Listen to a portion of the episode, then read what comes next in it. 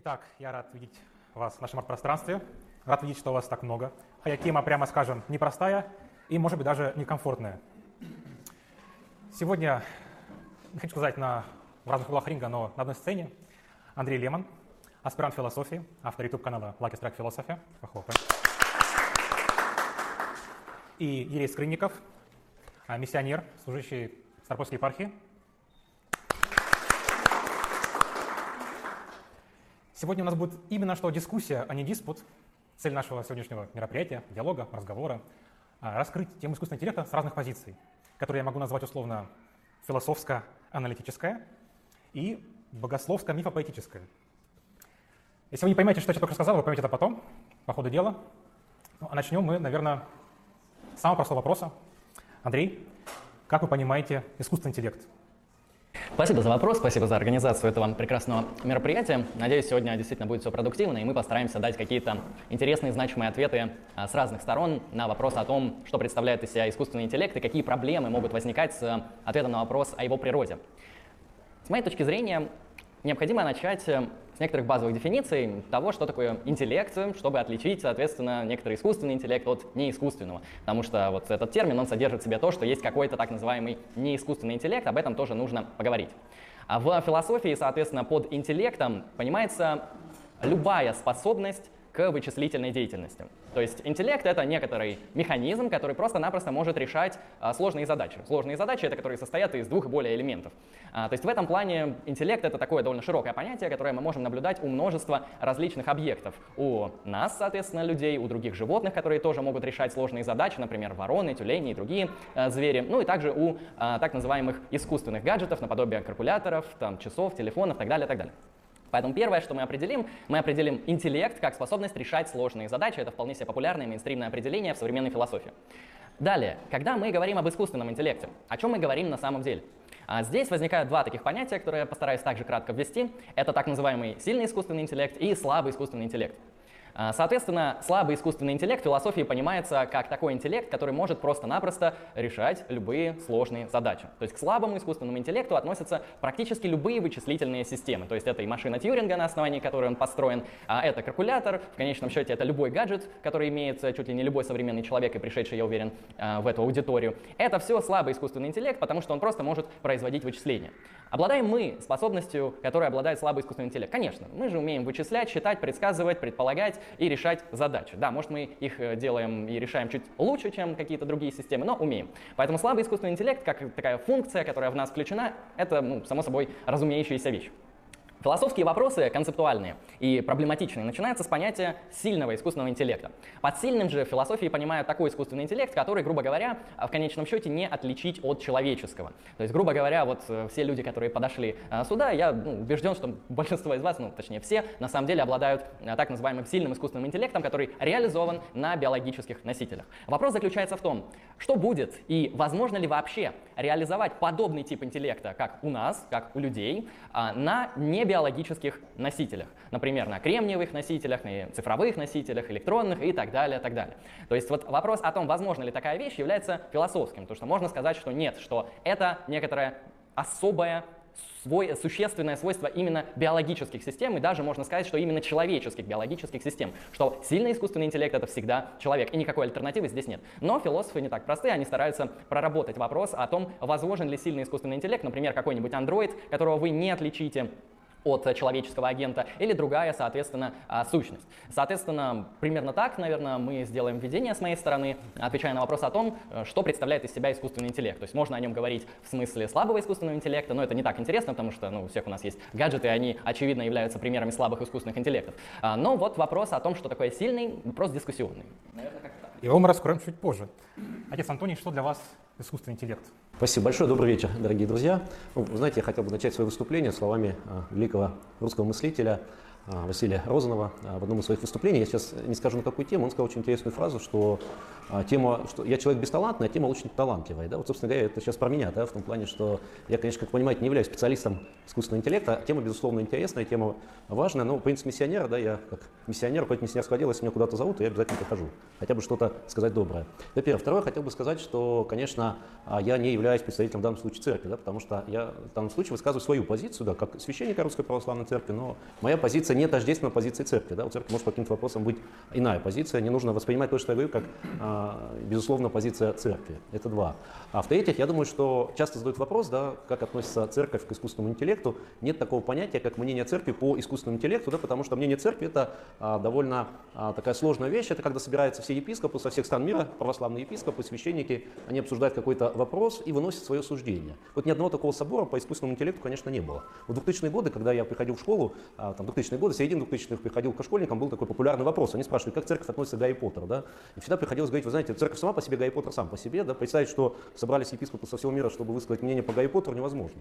Искусственный интеллект, конечно, тема гораздо сложнее, чем Гарри Поттер, но тем не менее а, не было такого собора, который бы вот определил, что наше отношение всей церкви такое. Поэтому есть мнение отдельных священников, а, есть мнение там, отдельных епископов и так далее. Часто почему-то есть такое представление, что церковь должна как-то негативно относиться ко всему техническому, а, к искусственному интеллекту. Это тоже а, не совсем так. Ну, в частности, допустим, в нашем храме, где я служу, да, у нас а, большое здание воскресной школы, пока храма нет, где я служу, это здание воскресной школы, у нас есть клуб программирования и робототехники, у нас при храме есть, у нас есть два квадрокоптера, есть очки виртуальной реальности, и у нас ребята приходят заниматься. Да, как я шучу, у нас в субботу, воскресенье богослужения, среди недели могут дроны летать по территории храма, и ребята там ходят с культами занимаются. То есть я к чему рассказываю, мы не против этого, то есть если это может приносить пользу, то мы, то мы конечно, только за это. А, я надеюсь, вы тоже обратили внимание, да, надеюсь, что тема у нас такая сложная, все говорим об искусственном интеллекте, но что я, что ведущий, мы пришли с блокнотами. Обратили внимание, да, что доверия гаджетам нету, все равно старая а, бумага, блокнот, она всегда ближе, надежнее там и так далее. Ну и а, кратко, наверное, я определил искусственный интеллект как способность машины, да, способность машины выполнять те, выполнять те задания, которые выполняет человек. Да? То есть это делегирование человека машине выполнять некоторые способности, которые может делать человек. Как раз Итого, камень преткновения между слабым и сильным искусственным интеллектом – это вопрос сознания, да? Андрей, как сейчас мыслит философия в современном виде сознания? Сознание, на самом деле, в современной философии, наверное, один из самых таких популярных вопросов, вопросов максимально дискуссионных, хотя это можно сказать в целом и про любой вопрос философии. Но по поводу сознания, грубо говоря, существуют некоторые центральные и магистральные позиции, которые я постараюсь выделить. Есть э, несколько представлений о сознании. Возьмем сначала крайние и пограничные и рассмотрим, насколько они а, популярны в современной философии.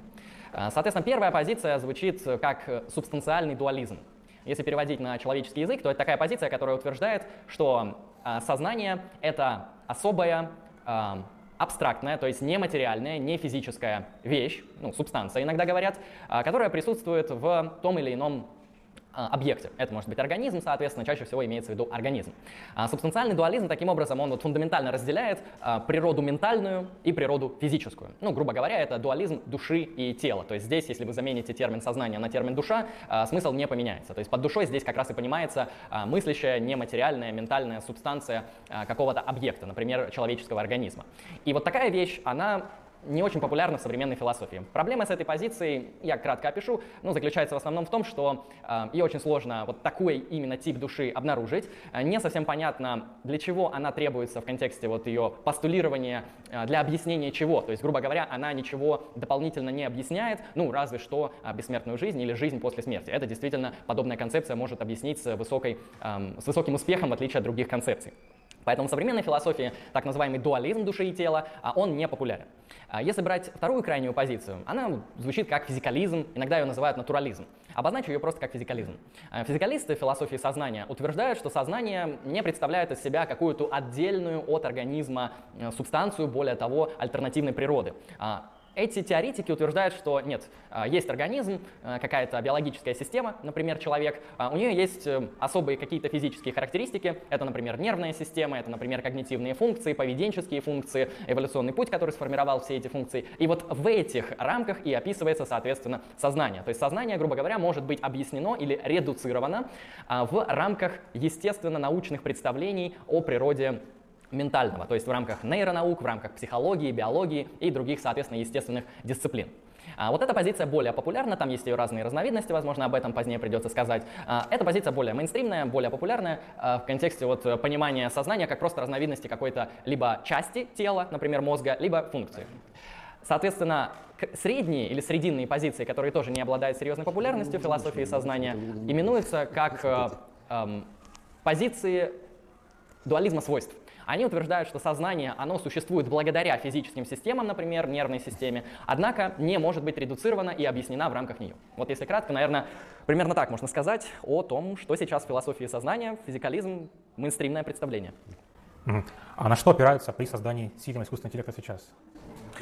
Хороший вопрос, на самом деле. Э, чаще всего опираются, я полагаю, на данные естественных наук, на данные э, наук, связанных с поведенческой психологией, наук, связанных с э, мозгом, я имею в виду нейронауки, но и огромный вклад, конечно, здесь э, имеется исследования в области там, алгоритмов, IT, вот, информационных так называемых абстрактных наук и дисциплин. Поэтому я как понимаю, что очень интересно, вот вся эта сфера искусственного интеллекта, она исследуется множеством различных э, теоретиков. То есть даже есть отдельные конференции по искусственному интеллекту, э, в которые приезжают не особые ученые, которые исследуют только искусственный интеллект, а множество разных специалистов. Это и лингвисты, и айтишники, и философы, и биологи, и там вплоть до социологов, которые также э, играют значимую роль там, в вопросах, э, например, социальной реализации этих функций и так далее. Поэтому искусственный интеллект — это, знаете, такая вот сборная солянка из разных современных научных дисциплин, в том числе и из философии тоже.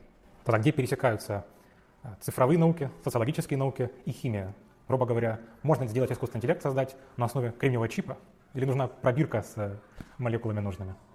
Э, я не эксперт именно в инженерных науках и настолько, насколько это возможно. Я точно сказать не могу. А, есть э, разные данные, которые я исследовал в контексте вот возможности чисто физического создания когнитивных систем, подобным нашим, но которые не реализованы на биологических носителях, то есть не реализованы на мозгах и других э, типах нервных систем.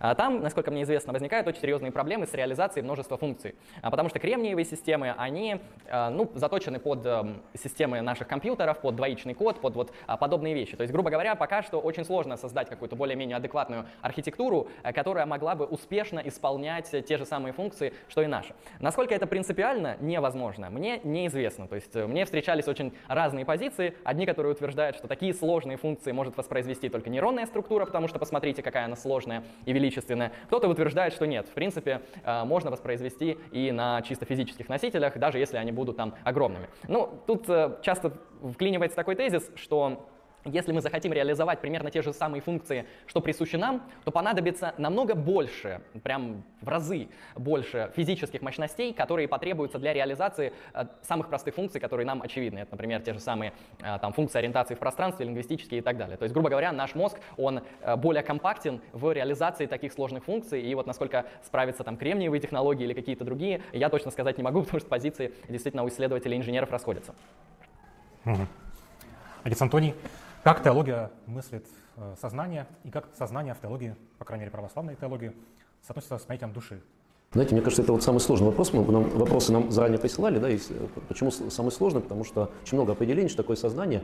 За сто лет до, до нашей с вами беседы, да, до, до нашей с вами встречи, один из другой русский великий философ, а, вылетел из головы, а, Семен Людвигович Франк, он написал, что нет в русской философии более неопределенного непонятного понятия, чем сознание. В, своих, в работе пишет, что наиболее сложное понятие – это дать определение, что такое сознание. Если обратиться а, к духовному творчеству святых отцов, то святые отцы тоже а, вот, редко употребляют сознание. Они пишут о, о том, что такое тело, да, они пишут о том, что такое дух, они пишут, что такое душа. Вот именно сознание они пишут редко, потому что они считают, что сознание – это часть души. Соответственно, они больше определяют, что такое душа. Если обратиться к мнению святителя митрополита Московского, был такой известный митрополит, он определил определил понятие душа очень коротко, да, что это существо духовное и бессмертное. Православные христиане верят, что со смертью тела не заканчивается смерть души. В Евангелии от Луки есть такие слова, Бог же не есть Бог мертвых, но Бог живых, ибо у него все живы. Я как православный христианин, да, я верю, что а, душа, она бессмертная. Также верит известный герой а, Гэндальф да, в «Властелине колец». Я очень люблю эту книгу, и там есть очень интересный диалог между Гэндальфом и Фродо, и там есть дословно слова Гэндальфа. Он говорит, Фродо, почему ты считаешь, что смерть это конец жизни, смерть это начало новой жизни, говорит Гэндальф. И я, как и святые отцы, мы с Гэндальфом здесь согласны, да, что со смертью тела не умирает душа, и, соответственно, не умирает сознание. И мы верим, что э, сознание не умирает, и после смерти человек помнит, имея те же самые компетенции, да, которые имел при жизни. Ну, понятно, что, может быть, Царствие Божие ему плотника быть не может, потому что нам это не надо, но, тем не менее, его компетенции остаются. Да. Он помнит все свои чувства, все свои переживания, всю ту информацию, всю радость, потому что если бессмертна душа, то, соответственно, мы считаем, что и сознание, оно тоже бессмертно. Вот. Следовательно, копировать душу невозможно. Ну, ин, ин, индусы считают, что можно, мы считаем, что нет. А можно вопрос вам задать? Да, Мне интересно, как бы вы ответили на такой вот следующий вопрос, э, проблематичный. Я думаю, интересно будет услышать, э, в том числе слушателям, ответ. Вот если мы допустим, что э, сознание — это часть нашей души, соответственно, современные исследователи сознания, они ну, довольно я бы сказал, обоснованно и аргументативно показывают, что а, то, что мы называем сознание, обычно проявляется в некоторых а, когнитивных функциях, которые реализуются за счет работы, ну, как минимум, нервной системы, кто-то допускает, что в целом всего организма. То есть, когда мы говорим о сознании, мы говорим о работе нашего организма определенного типа. А, вот мне интересно, как мы можем, например, допустить существование вот этого сознания или души вне организма, если большинство знакомых нам ментальных функций, ну даже самых банальных, а, зрение, слух, осязание, мышление, а, возможно, чувства, переживания, если все они, по большей части, а, насколько нам известно, реализуются конкретными физическими системами. То есть, грубо говоря, вопрос мой в следующем. Если физическая система разрушается, то у нас теряется некоторый инструмент для воспроизведения вот этих сознательных функций. И мой вопрос заключается в том, что же тогда останется от сознания, с вашей точки зрения?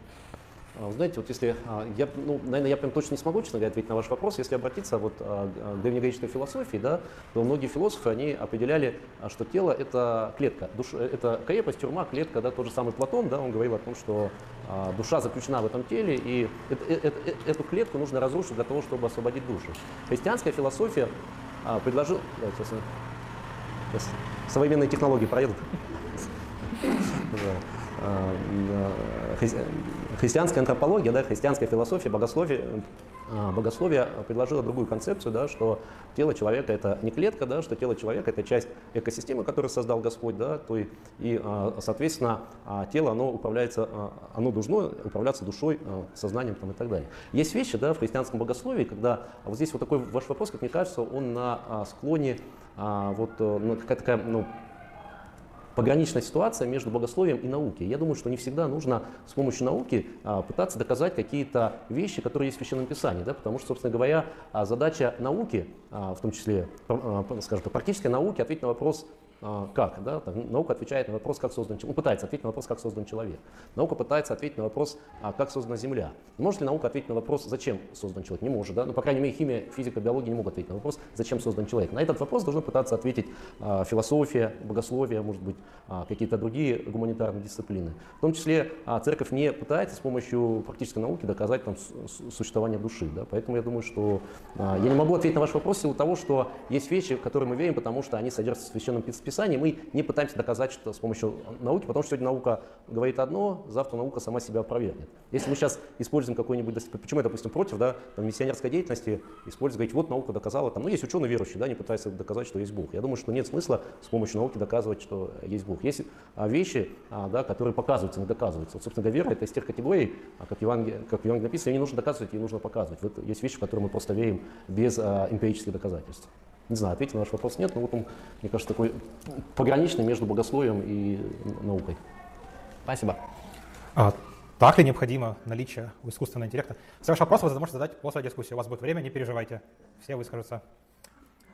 А так ли нужно искусственному интеллекту сознания, чтобы сыграть роковую роль в истории человечества? Условно говоря, представим себе картину, когда у искусственного интеллекта, слабого, будут невероятные вычислительные мощности, которые могут выйти из-под контроля, как сейчас происходит с обучением нейросети, например когда люди, которые занимаются обучением нейросети, они не понимают, что происходит по стечению Терминатор, фильм, последняя часть, да?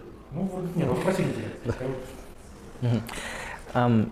Вопрос проблематичный, как минимум потому, что у нас мало каких-то аналогичных примеров для того, чтобы об этом как-то уверенно рассуждать. То есть действительно, вот э, даже в нашей дискуссии вспомнился «Терминатор» и множество других художественных произведений. То есть на данный момент, грубо говоря, максимально уверенно, как мы можем об этом говорить, это а, в контексте фикций или художественных а, фантазий. Ну, Они могут быть менее правдоподобными или более правдоподобными. А, так или иначе, даже с современным слабым искусственным интеллектом уже возникают некоторые реальные проблемы. Возьмем самые популярные формы использования слабого искусственного интеллекта в современности. Чаще всего это поисковые системы, а, это алгоритмы, которые вам подсовывают так называемую необходимую вам информацию. Это а, различные рекламы, это различные сборы а, данных, то есть вы, я думаю, может быть, часто неявно ставите галочку, подписывая какое-то очередное электронное лицензионное соглашение, в котором вы можете случайно согласиться на то, что будет отслеживаться ваше передвижение, будут собираться какие-то там значимые ваши данные и так далее. То есть первая проблема, которая уже возникает вот в этической сфере, связанной со слабым искусственным интеллектом, заключается в том, а, насколько он подрывает конфиденциальность. То есть можно ответить довольно просто. Вы же сами ставите галочку, вы же сами добровольно соглашаетесь на то, чтобы за вами, ну, в кавычках, следили, собирали данные, необходимые, чтобы вам было как бы лучше, да, чтобы вы могли быстрее купить, что нужно, чтобы вы могли найти ближайший магазин, а, чтобы вы могли тем или иным способом воспользоваться поисковиком и быстрее найти а, необходимую вам информацию. То есть все эти алгоритмы присутствуют в нашей жизни постоянно.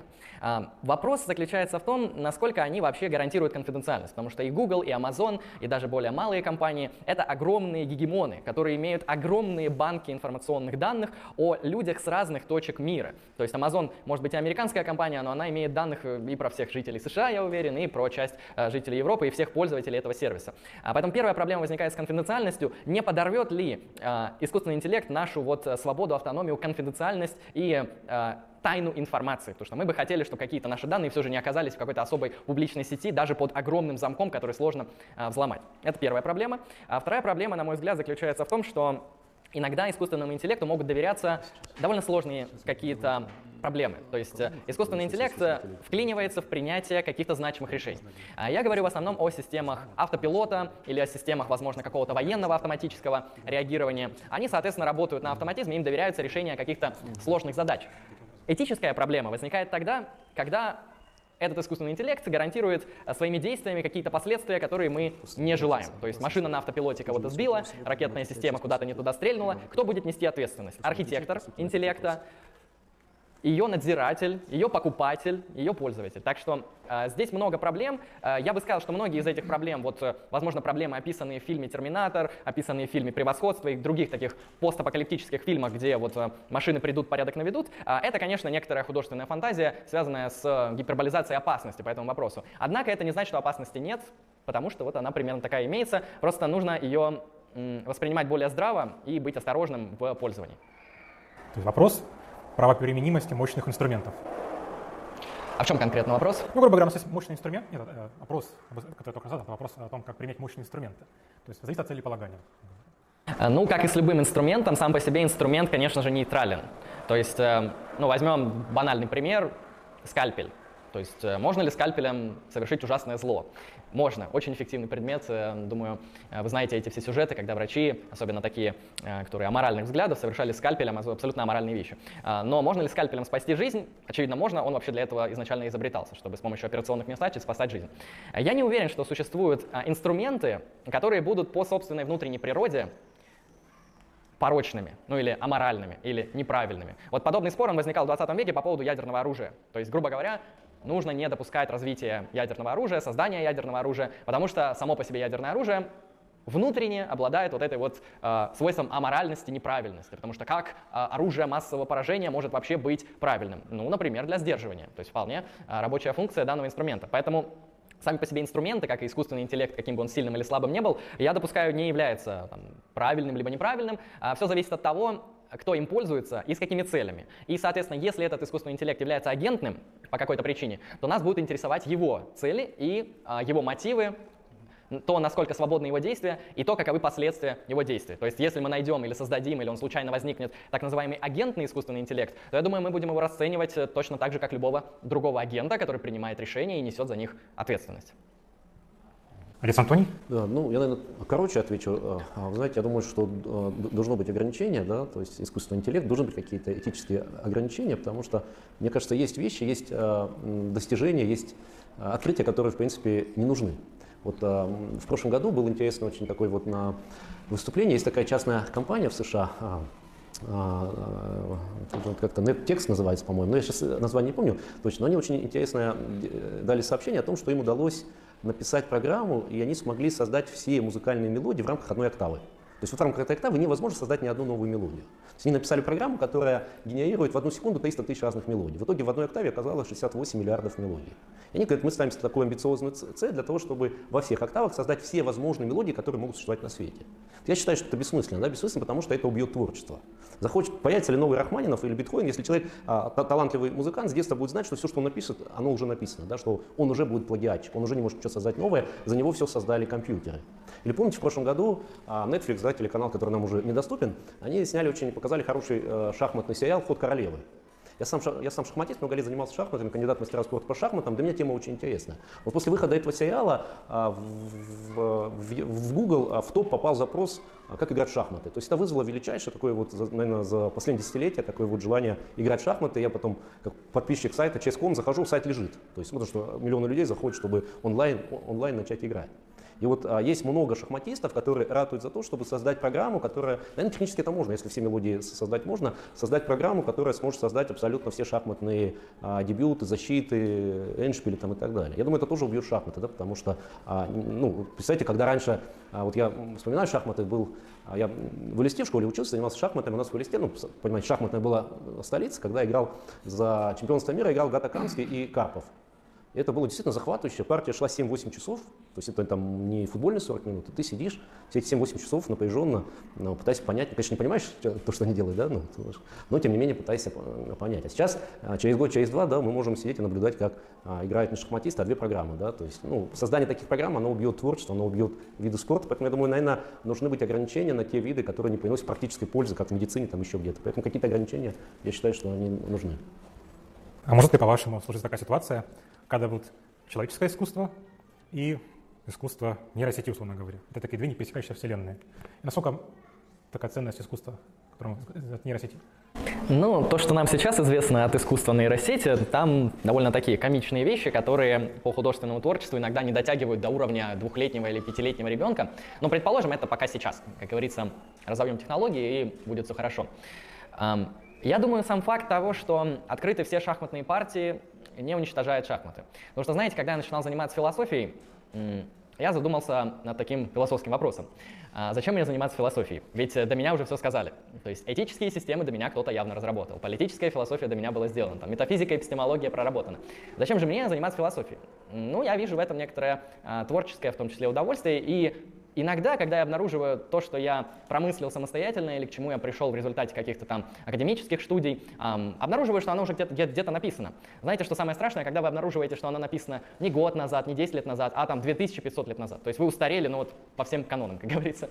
Но я не вижу в этом проблемы, потому что э, само наличие факта, что уже все открыто, э, во-первых, всегда является вопросом. То есть мы на самом деле до конца не знаем, все ли открыто или нет. Потому что, окей, мы пропишем там э, все правила для классических шахмат, но мы можем поменять ровно одно правило, например, пешка будет ходить там э, не только вправо, но и, например, там еще вперед она сможет бить. У нас появятся альтернативные шахматы и создастся некоторый новый интерес. То есть я не думаю, что это прям там создаст какое-то убийство, возможно, это даже разовьет э, некоторые сферы искусства. То есть мы помним, что было с искусством в начале 20 века, когда практиковались абсолютно дичайшие авангардные формы, которые деконструируют, разрушают, пытаются пересмотреть классические представления об искусстве. Поэтому я не думаю, что э, искусственный интеллект вообще сможет сыграть тут какую-то значимую конкуренцию, но если он действительно это сможет сделать, это не отобьет у нас интерес, потому что у нас просто по, природе есть склонность к творчеству, к созданию чего-то интересного и нового, и, возможно, именно этот импульс даже будет тем, что а, породит какие-то новые типы искусства. Потому что когда вот а, мейнстримом стал какой-нибудь классицизм а, или там реализм в литературе, а, ну, казалось, ну вот все, уже точно ничего не будет. Но почему-то всегда находится что-то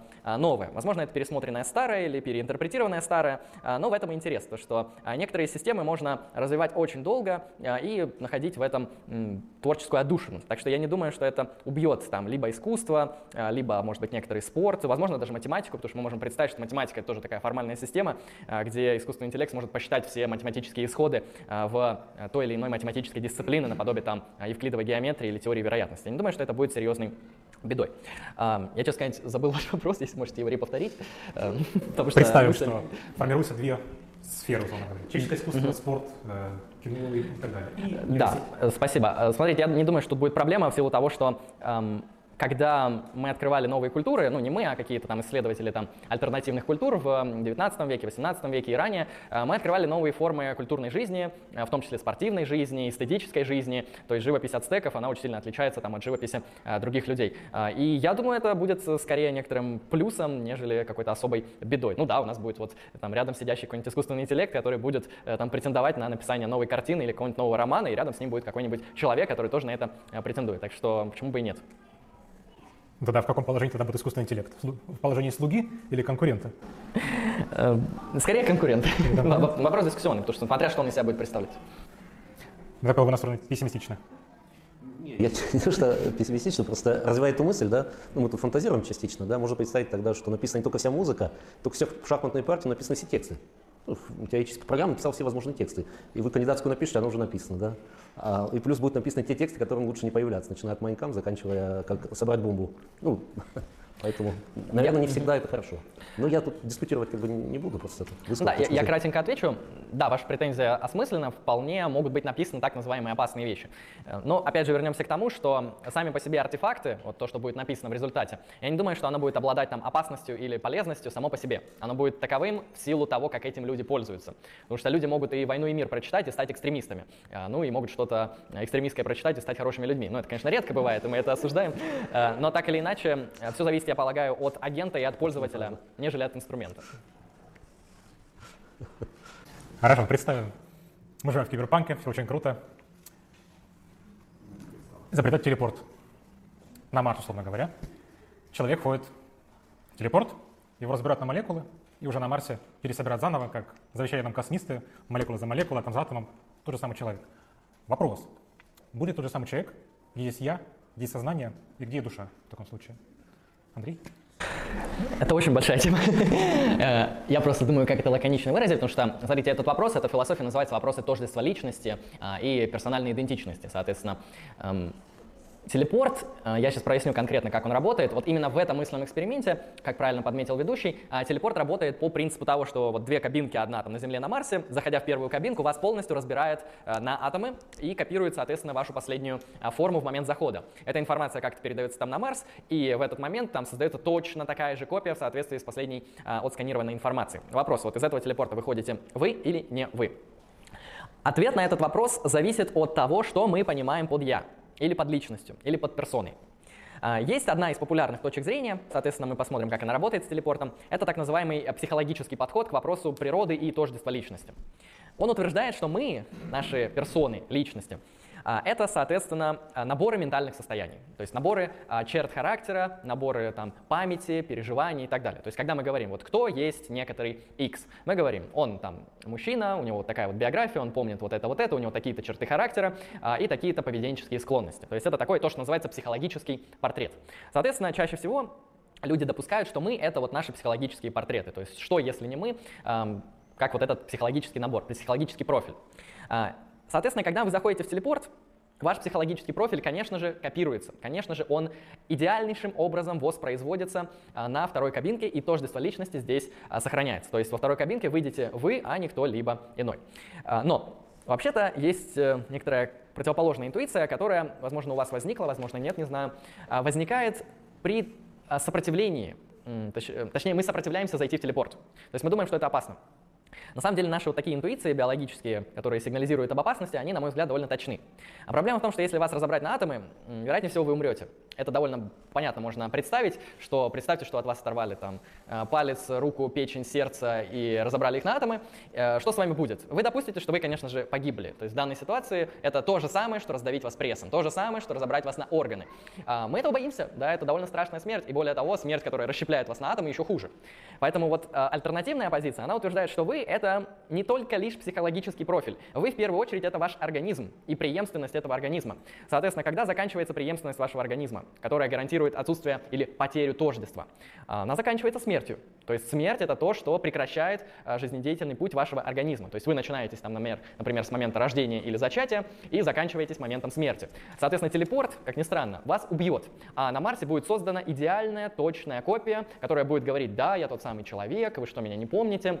То есть даже тот, кто выйдет из этого телепорта, в конечном счете не сможет понять, он ли это или не он, потому что он появился в тот же самый момент с теми же самыми воспоминаниями о том, что он зашел в телепорт. То есть для него, я думаю, вы смотрели фильм «Престиж», будет это выглядеть абсолютно нормально, как будто он перенесся из точки А в точку Б. Однако, на мой взгляд, если нас все же расчленить и раскидать на атомы, произойдет смерть. Это моя такая базовая интуиция, я не знаю, согласны ли вы с этим или нет, но я бы в телепорт даже за большие деньги не зашел, потому что это, ну, буквально призыв, э, не мог бы ли ты, как бы, закончить свое существование, да, вот за такую-то сумму. Так что я в телепорт не зайду, и э, вы не не выйдете в телепорт.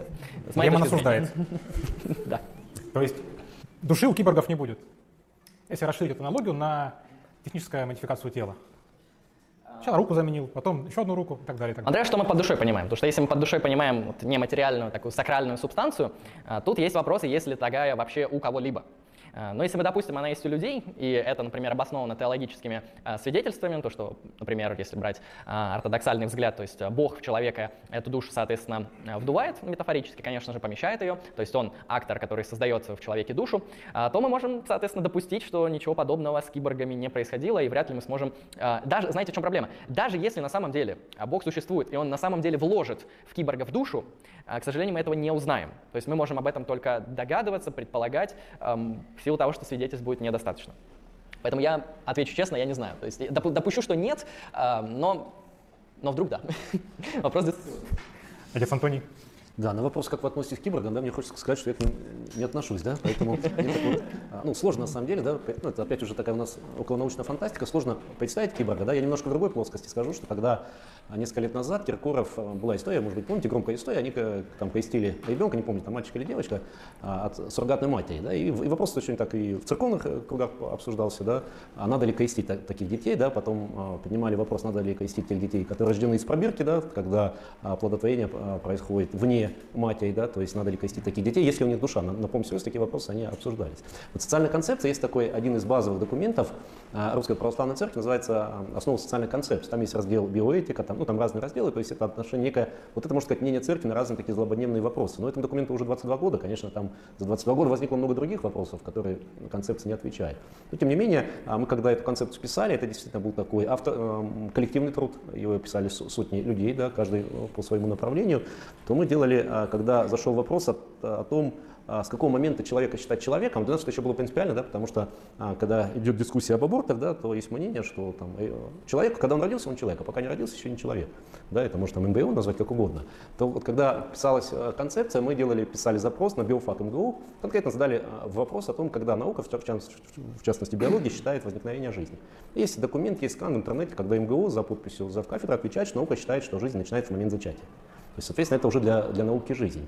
И Священное Писание тоже считает, что да, душа а, появляется у человека в момент зачатия. Если человек рождается каким-то иным способом, да, то а, мы пришли к мнению, да, что этого человека а, можно крестить, да, потому что Бог умнее, чем человек, да, и по милости Божией, если есть человек, даже рожденный, скажем, каким-то таким нетрадиционным способом, да, то Бог по своей милости даст ему душу. Поэтому мы таких детей все равно признаем, можем крестить, они могут участвовать в церковных таинствах и так далее.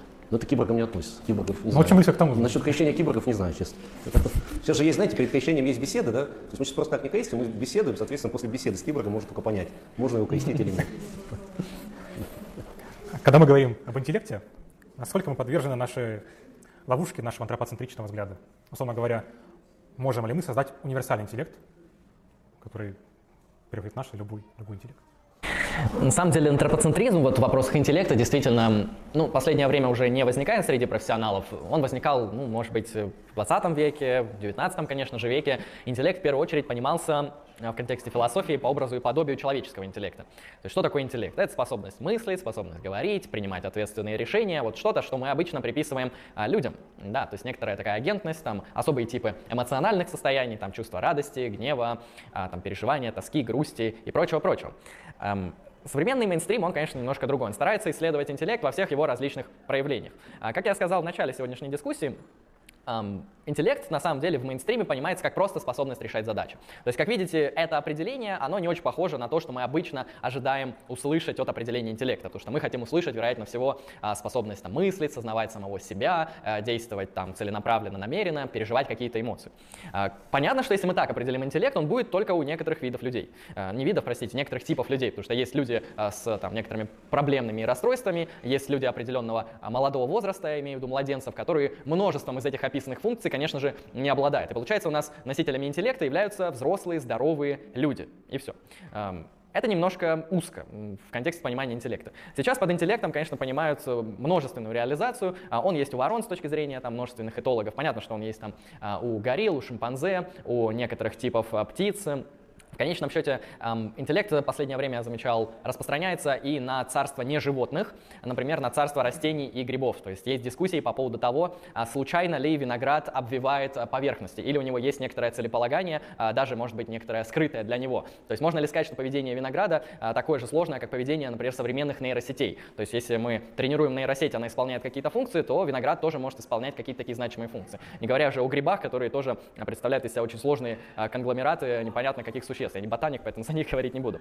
Поэтому в контексте вот можно ли найти какой-то универсальный интеллект? Э, ну, универсальный, да, это просто способность решать задачи. Если брать не универсальный интеллект в различных его проявлениях, то нужно смотреть, в каком виде он реализован, там, например, в винограде, в человеке, в вороне, в тюлене, или в ком-то еще. И как он реализовывается на, например, э, технологических носителях, то есть как э, вычисляет компьютер, как вычисляют нейронные сети, э, как реагирует на ситуацию, например, автопилот и другие подобные системы. То есть я не думаю, что требуется какое-то особое значимое определение универсального такого интеллекта, который свободен от человека. Я бы допустил, что нужно исследовать интеллект во всем его многообразии, не страдая при этом шовинизмом, потому что определяя интеллект как что-то, что свойственно только человеку, и только взрослому человеку, и только здоровому человеку, и только адекватному человеку, мы сужаем круг интеллектуальных существ. Это немножко а, произвольно, по крайней мере, э, на мой взгляд.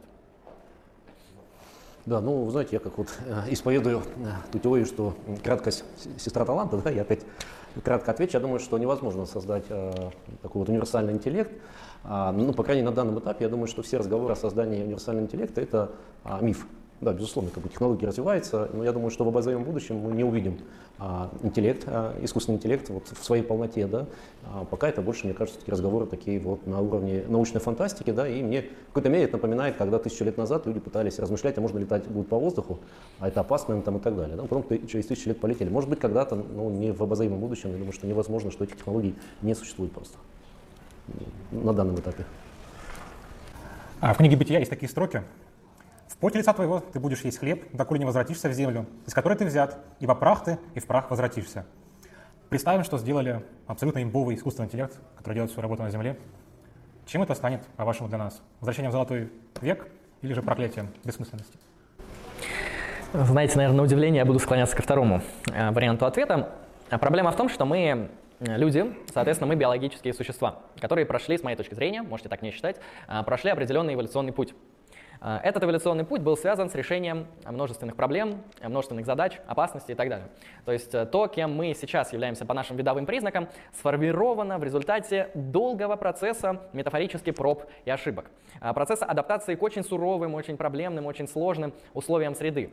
А, я могу допустить, что ликвидация так называемой опасной среды которую может, предположим, а, сделать описанный ранее искусственный интеллект, а, он создаст для нас больше проблем. Потому что это даже можно наблюдать сейчас в так называемых там, максимально развитых обществах, где человек не должен или не обязан для своего выживания или для своего социального успеха а, что-либо в принципе делать. То есть он может сидеть на пособии, он может получать какие-то блага. В конечном счете, даже если он будет жить на улице, он сможет там выжить. Потому что современные условия модернизированных, там, развивающихся обществ, в том числе нашего, они позволяют это сделать. То есть, потому что минимальное количество проблем перед современным человеком может возникать.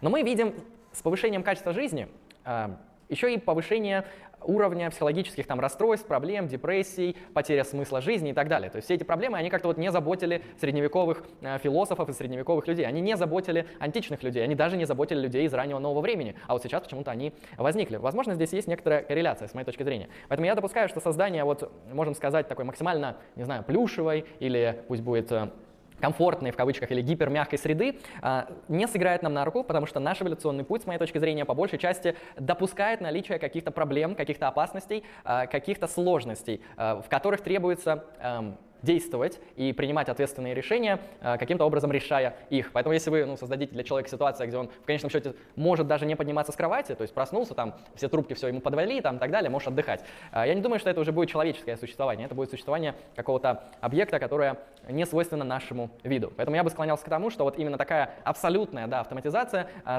создаст немало проблем. Она решит много проблем, которые есть сейчас, это правда, я это не отрицаю. Но это не значит, что она создаст идеальные условия без проблем. Проблемы явно будут. Но в другом виде. Но в другом виде.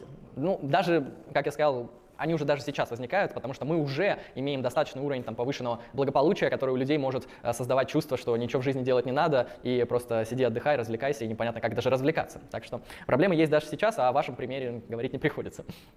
Я соглашусь, мне кажется, ну, исчерпывающе, потому что труд тренирует тело, развивает мозг, будет этого. Но с другой стороны, у нас есть пример античной Греции, когда существовал э, слой, так сказать, рабочий, библейки, ремесленники и аристократический. Он говорит, Платон он не работал на каменоломне. И его друзья тоже не работали на каменоломне. И друзья тоже не работали на каменоломне. Они занимались искусствами. Можно ли сказать, что с исчезновением низких проблем, в кавычках, выживаемости, голода, безопасности, у нас появится больше времени для решения проблем метафизических? Знаете, подобный посыл, конечно, был у раннего Карла Маркса, который писал о проблеме отчуждения, о том, что капитализм создает для человека абсолютно рабские отвратительные условия, в которых он не сможет реализовывать свой а, так называемый вот этот человеческий потенциал, связанный с творчеством, с наукой, со спортом, с саморазвитием и так далее. То есть дайте людям там идеальные условия, где им не придется работать, и они, грубо говоря, побегут в библиотеки, а, пойдут заниматься театром, спортом и всем, соответственно, остальным. Но кажется, на практике это не работает. То есть я думаю, что у этой гипотезы есть чисто эмпирические проблемы, что если человеку освободить эм, время, дать ему возможность заниматься действительно чем он хочет, вряд ли, что первое, чем он займется, это искусством, э, наукой э, или спортом. Вероятнее всего, он начнет э, делать что-то другое, хотя это вопрос статистический. Я думаю, это не для большинства людей. Я думаю, что такие сложные вещи, они в конечном счете интересуют в первую очередь определенное меньшинство, и Платон даже, и Аристотель, о которых мы говорим, это не все свободные греки, это все же меньшинство из вот этого меньшинства. Поэтому я не думаю, что э, если человеку дать свободное время, он сразу станет там э, великим поэтом, писателем, актером или ученым. Может станет, может нет, кто знает. Знаете, есть такая интересная наука, византология. Она изучает ну, наследие Византии. Да? Ну, наследие Византии оно действительно очень огромное. Это, собственно говоря, юриспруденция, это география, это и литература. Ну, тут рассказывать много можно, да? Вот. И ну, действительно, на момент своего а, падения да, Византия она была таким вот, э, ну, для, своей эпохи величайшим государством. Да. На момент падения Константинополя в нем, в нем жил один миллион человек. А в нем были акведуки, в нем были лифты в домах были. Да, они были механические да, там, и так далее. То есть, вот когда изучаешь э, византологию, то замечаешь, чем а, все самые сильные императоры Византии, которые подняли Византию, они все родились в трудный период для Византии, когда Византия была, вела войны там, и так далее. Все, слабые, все самые слабые императоры, да, которые а, погубили Византию, они родились в самое благополучное время, и, собственно говоря, они оказались самыми плохими императорами, хотя, по идее, у них были все условия, но, тем не менее, они а, убили Византию, развалили. Поэтому, наверное, совершенно стерильные условия, это ну, не есть хорошо. Соглашусь. Браво. Кажется, да, даже с точки зрения биологии, наверное, стерильная э, там, ситуация в кишечнике, это, это хорошо, да? Микробы тоже нужны. Стерильность не всегда хорошо. И последний вопрос, который я бы вам задать. В чем, по-вашему, если она вообще, э, экзистенциальная подоплека вопроса об ИИ? Можно ли сказать, что это зеркало, в которое глядимся мы, пытаясь понять самих себя, а не сам искусственный интеллект? Я, наверное, здесь лаконичен буду, потому что у меня нет каких-то таких глубинных интуиций философских по данному вопросу. Я могу допустить, что развитие искусственного интеллекта — это просто одна из линий развития технологий. То есть люди, они развивают науку, развивают искусство в разных сферах. В том числе они развивают технологии, которые параллельно с этим идут. Технологии мы осмысляем в том числе и в искусстве. А, и, конечно же, технологии невозможны без определенного типа а, теоретических наук, наподобие там, теоретической физики, а, теоретической химии и так далее. И так далее. Поэтому я не думаю, что в этом здесь есть какой-то такой вот особый, глубинный или, знаете, оторванный от общего процесса развития технологий не знаю, особенность. То есть э, я допускаю, что развитие искусственного интеллекта — это просто развитие э, вычислительных технологий, которые появились ну, во второй половине 20 века, притеча которых было э, еще раньше там, в рамках абстрактных математических систем. Эм, ищем ли мы там себя или обнаруживаем ли мы там какую-то глубинную тайну бытия? Я думаю, нет, но, может быть, кто-то и найдет. Потому что я думаю, что вот эти экзистенциальные так называемые вопросы, они решаются индивидуально в рамках конкретного человека. То есть, грубо говоря, так называемый экзистенциальный опыт, опыт э, осмысления там, природы бытия, смысла жизни и так далее, и так далее, он может возникнуть от абсолютно разных вещей. То есть вы идете по улице, видите, что упал листик, у вас возник экзистенциальный опыт, опыт конечности, там, стихийности, переходящести бытия и так далее. Ну, а другому человеку будет это равнодушно, ну, упал листик, да, хоть второй пусть упадет. Так что кому-то, наверное, искусственный интеллект позволит глубже взглянуть на себя, а, понять какие-то особенности собственных когнитивных функций, э, заметить, что такое человек, чем он является, чем он не является, а кому-то нет. Так что я думаю, не нужно ставить искусственный интеллект как-то там вот возвышенно, отделяя его от всего процесса. Я допускаю, что это просто результат развития э, вычислительных технологий, не больше и не меньше. Это касается как слабого искусственного интеллекта, так и сильного? Думаю, да. Думаю, да. Ну, знаете, у меня, честно говоря, вот такой, честно скажу, сугубо философский вопрос. У меня нет такого-то вот спича, чтобы выдать, да, мне надо подумать. Я, если разрешить, немножко назад вернусь. Я вот когда об этике говорили, я, знаете, как всегда, хорошие мысли, они приходят всегда, когда уже те прошли. Вот, а, мне кажется, наверное, мы в дискуссии все-таки недостаточно вот этический а, момент затронули, да, насколько а, этичны эти технологии, да. А у нас там есть этот вопрос, да, там, кто должен контролировать развитие технологий, он где-то у нас да, такой да, ну, вопрос. Ну, мне кажется, когда мы говорим об этике, об этике искусственного интеллекта, мы должны понимать, что мы говорим не, мы начинаем нашу беседу беседу, наш разговор не с чистого листа. Вот Андрей сегодня упоминал уже ядерные технологии, ядерное оружие. Но действительно, а, к нашей дискуссии да, в 21 веке есть тяжелый багаж, который нам достался из века 20 Да, это искусственный голод, это и ядерные взрывы, это технологии массового уничтожения людей, а, ну и так далее. Да. То есть, собственно говоря, этот вопрос он обсуждается с 20 века, этот багаж, этот а, багаж никуда не деть. Есть такая очень, ну, в, научных кругах известная ученая, а, Черниговская, она доктор наук, профессор, она занимается изучением сознания. И вот я был на одной конференции в Москве, она выступала. Конференция не по технологиям была, но тем не менее, она вот у нее был доклад о сознании, о технологиях, она очень сказала такую хорошую фразу о том, что у нее есть какое-то внутреннее чувство, что идет дегуманизация искусственного интеллекта. Мне очень понравилось, вот запало в душу это вот выражение дегуманизация искусственного интеллекта, да, что все-таки должны быть какие-то гуманистические, должны быть какие-то а, этические а, принципы, по которым будет строиться этот а, интеллект. Мне кажется, что искусственный интеллект, а, он а, вот есть несколько вещей, которые меня как, даже не как священник, не как христианин, просто как человека, они а, смущают в этом интеллекте, да, вообще во всех этих а, процессах. Да. Первое это то, что мы не понимаем, по, каким алгоритмам действует этот интеллект, ну, кроме узкой группы людей. Да, вот я, собственно говоря, ленту Facebook через VPN листаю, я не понимаю, почему мне Facebook предлагает такую ленту. Да? То есть мне часто вот есть а, те люди, интересные, на которые я подписан, они в ленту не попадают. Мне надо искусственно заходить и читать, через поисковик находить, читать их. То есть по какому принципу Facebook предлагает мне читать ленту, я не знаю. Да? То есть этот алгоритм знает только узкая группа а, программистов. Мы там совершенно не понимаем с вами, по какому а, там, принципу дают кредиты в банках. Да? Часто люди подают одни и те же условия, подают дают в два банка, один отказывает, второй дает. Сейчас ну, компьютер обрабатывает, да, то есть и непонятно, а, почему в одном банке дали, да, а в другом нет. А совершенно а, большая для меня проблема это то, что искусственный интеллект он может снимать проблем, вернее, он может снимать ответственность с человека. Соответственно, человек, когда ответственный человек может просто говорить, это не я, это программа. А вот, собственно, вот как такой небольшой пример до, до пандемии, я часто читал лекции в Европе, в разных европейских странах, и у меня была ситуация, когда мне надо было, а, мне пригласили в Мюнхен читать лекции, надо было пойти там какой-то кредит оплатить. Там есть дочка Сбербанка, была, по крайней мере, опять же, до санкций, я туда иду, в этот банк пытаюсь оплатить, и банк блокирует мой счет, потому что, ну, компьютер видит, что я вроде бы должен быть в Ставрополе, я из Мюнхена оплачиваю. Я звоню на горячую линию, они, они не могут мне помочь. Они прямо говорят, извините, это компьютер, мы не виноваты. Он говорит, поезжайте с паспортом, мы вас разблокируем. Они говорят, мы не виноваты, это компьютер. Но я-то с компьютера спросить не могу, да, и я а ну и таких ситуаций же на самом деле может быть много, когда ответственное лицо скажет, что виноват компьютер, я не виноват. Да, тогда должен нести ответственность тот, кто, а, ну, скажем так, писал эти алгоритмы, да, тот, кто их составлял. Я не против технологий, но мне кажется, что есть а, много вопросов, на которые нужно ответить. И, ну, наверное, заключение, да, скажу, что вот э, мне кажется, есть миф, да, о том, что вот искусственный интеллект, развитие технологий, они от, будут кардинальным образом изменят э, там, ситуацию в мире. Ну, вот если, например, медицину взять, да, это реально мы смотрим, уже появляется каждый год новые технологии, новые лекарства, тут бах, пандемия, да, и все оказалось, и весь мир оказался парализован. Появляются новые технологии, появляются новые заболевания. Я занимаюсь, а вот я, меня часто приглашают в медакадемию, да, с студентами пообщаться, я вот с медиком всегда говорю такое, совершенно мое личное мнение, да, я говорю медикам, знаете, я вот сомневаюсь в том, что чем лучше развивается технология, тем, чем лучше развивается медицина, да, тем а, люди будут жить дольше и более здоровыми будут. Они говорят, медики, ну почему? Ну медицина же развивается, там такие технологии, новые клиники.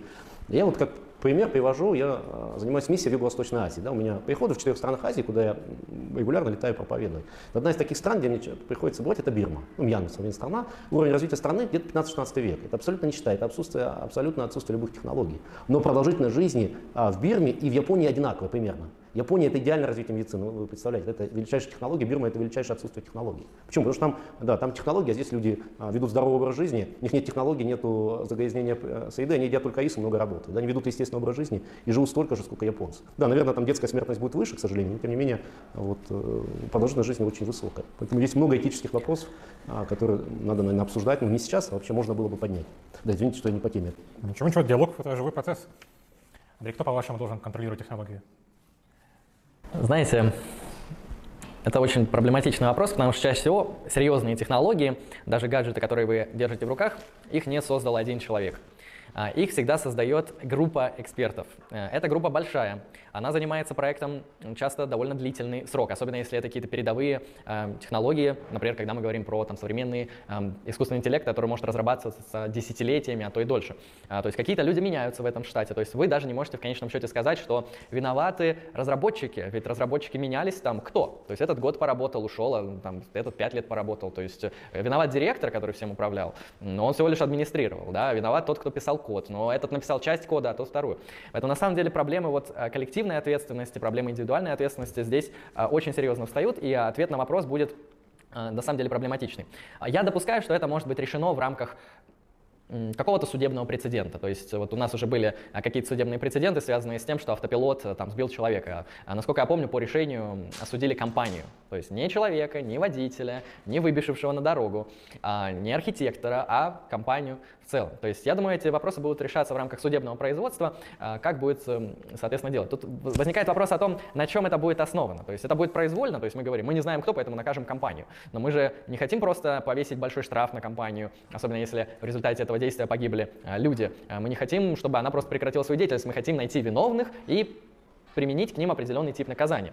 Я думаю, что контроль искусственного интеллекта — это вещь действительно очень размытая, как и вообще контроль таких сложных организационных систем. Например, люди построили здания. Кто контролирует постройку? Тот, кто заказал, тот, кто прораб, тот, кто строил. То есть на самом деле эта проблема не касается только искусственного интеллекта, это касается любых коллективных действий. Кто главный на съемочной площадке? Эм, там, сценарист, режиссер, актеры, там, постановщики, кто вообще главный? То есть в конечном счете, я думаю, это будет рассматриваться по э, вкладу э, и насколько вообще э, это зависело действительно от человека. Потому что иногда действительно можем попасть в такую ситуацию, что архитектура искусственного интеллекта будет включать возможности, которые были закрыты или не очевидны даже для компании, которая ее э, разрабатывала. То есть в конечном счете компания может сказать, что э, мы наш ИИ тренировали на вот это, а вот это мы не ожидали. Ну то, что произошло, произошло.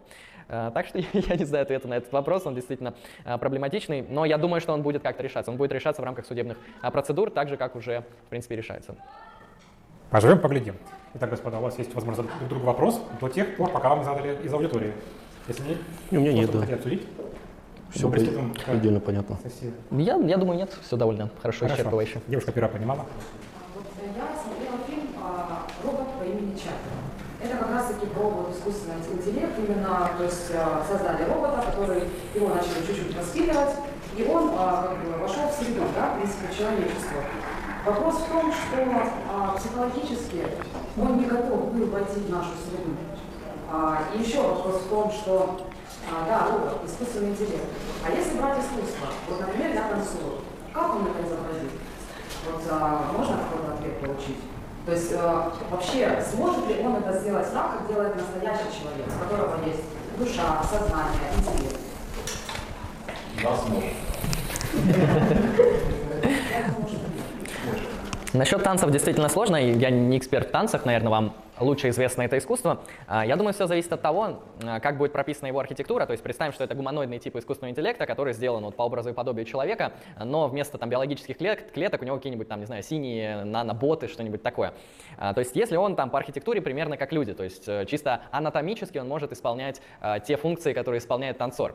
Это первый аспект, который, думаю, будет необходимым условием. Второй будет связан с тем, как происходит обучение человека на танцах. То есть это просто мунштра, это отработка действий, это отработка отработка приемов, или это что-то большее. То есть если это что-то, что принципиально выходит за пределы э, фундаментальной дисциплины, и если этот выход является необходимым условием такого искусства, как танец.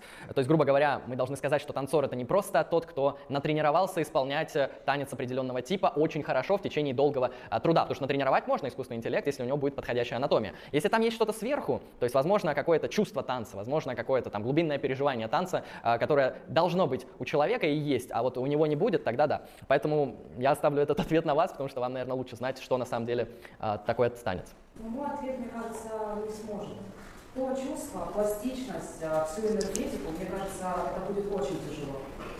Вот мы на самом деле. Включать? Нет ответа на этот вопрос. Я не знаю. Хорошо. Давайте девушка бирюзовая. Спасибо. Сделаем, что не знакомо. А, Антоний, вот у меня вопрос. Откуда у вас информация о отец? Ну, не принципиально, не переживай. Откуда у нас у вас информация о продолжительной жизни? Вот в Японии в Мьянме, потому что я там часто бываю, лично вижу своими глазами огромное количество а, старых людей. Я вижу их быт, я вижу отсутствие медицины, то, что я вижу своими глазами. Хорошо. Вот оттуда. Я, мы просто сейчас проверили информацию, ага. и ВОЗ с вами согласен. Вот э, в Мьянме продолжительность жизни будет практически такая, как в Пакистане. Они на 149 месте. Ну, я, Даже меньше, чем я не знаю, правда, ВОЗ, я не читаю да, Википедию, но то, что я вижу своими словами, и я общаюсь ну, с людьми, и там огромное количество вот, людей 80-90 лет. Это, вот. ВОЗ как бы обманывает а продолжительность жизни в Яме 67 лет. В Японии, я не знаю, что это. Слушай, ну даже если сейчас я... Это такой... Вот, слушайте, даже, даже если не дискуссионный вопрос, представьте, в отсутствии медицины до 67 лет. И сколько... Вот в, медицина в России гораздо лучше, чем в Яме. У нас, наверное, тоже столько будет, да? Ну, мы немножко Мы на 122 месте. Ну вот представьте, даже отсутствие, я говорю, то есть там нет ни, никакой медицины абсолютно, там нет технологий, и люди живут... А? Это означает, что аргумент не релевантен. Потому что если вы говорите, что в Яме продолжит жизнь такая же, как Высокоразвитой медициной, а на самом деле жизни заметно ниже, Значит, получается, ваш аргумент нерелевантен. Естественно, молодожены не обеспечивают тех, кто же уже раз. Либо данные ВОЗ могут быть ошибочны, я тоже могу это допустить совершенно, потому что... Личные Хорошо, да. Считайте так. Если для вас, для вас это дискуссионный вопрос, для меня нет, поэтому я не вижу дискуссии здесь. Данные Просто я на основании совокупных данных. У вас там есть какие-то личные частные представления. да? хорошо. Считайте так, я не, не против. Хорошо, следующий вопрос, следующий вопрос. Давайте вы. Меня вопрос такой, почему вообще рассматриваем действие искусственного интеллекта, который не, ну, соответственно, искусственный, то есть создан человеком, как какого-то отдельного агента, который принимает окончательные решения. Ведь э, даже сейчас, когда существуют определенные системы, которые, например, могут выписывать штрафы, э, могут, э, соответственно, сделать какие-то оповещения военные, могут, так сказать, на автопилоте, это все делается, так сказать, соответственным человеком. То есть, если брать ваш пример, постройка дома, да, например, там случается пожар. Всегда висит на стене, кто, соответственно, ответственный за пожар, да, кто, соответственно, ну, за пожарную безопасность. Также и тут. Например, если нам выписывают штраф у них сейчас есть такая система, они выписывают штраф через компьютер, все равно есть всегда ответственный, который подписывает э, и ну, ставит свою подпись и, соответственно, говорит о том, что я проверил и компьютер не совершил ошибки. Или вам кажется, что такое, такое действие, оно не до конца решает проблему с агентами? Спасибо за вопрос. Э, Я с вами согласен, вы правы, это очень хороший контрпоинт. Эм, Действительно, даже современные вот э, автопилоты, они оставляют какой-то момент решения, который остается в конечном счете на водителя. Э, То есть тогда я про реформулирую ответ, я скажу, что Ответственность э, будет решаться конвенционально. То есть, если мы назначим какого-то определенного человека, вот скажем, этот X будет отвечать, то есть за ним будет последнее слово, тогда да, тогда действительно это не будет э, какой-то серьезной проблемой, если на нем лишь лежало последнее решение. Если мы, например, рассматриваем систему, где такого агента нет, ну, раз на практике они есть, то проблемы нет, но если такого агента нет, тогда не совсем понятно, на основании чего его искать. Стоял вопрос насчет э, телепорта, думаю, да, ответ. У меня немного вопрос с другого ракурса, с другого подхода. А, Если допустить оцифровку сознания человека, у нас есть какие-то сейчас посылки, есть какие-то были эксперименты, где компьютер действительно может распознавать какие-то примитивные мысли человека, например, дату показывать, либо какие-то короткометражи.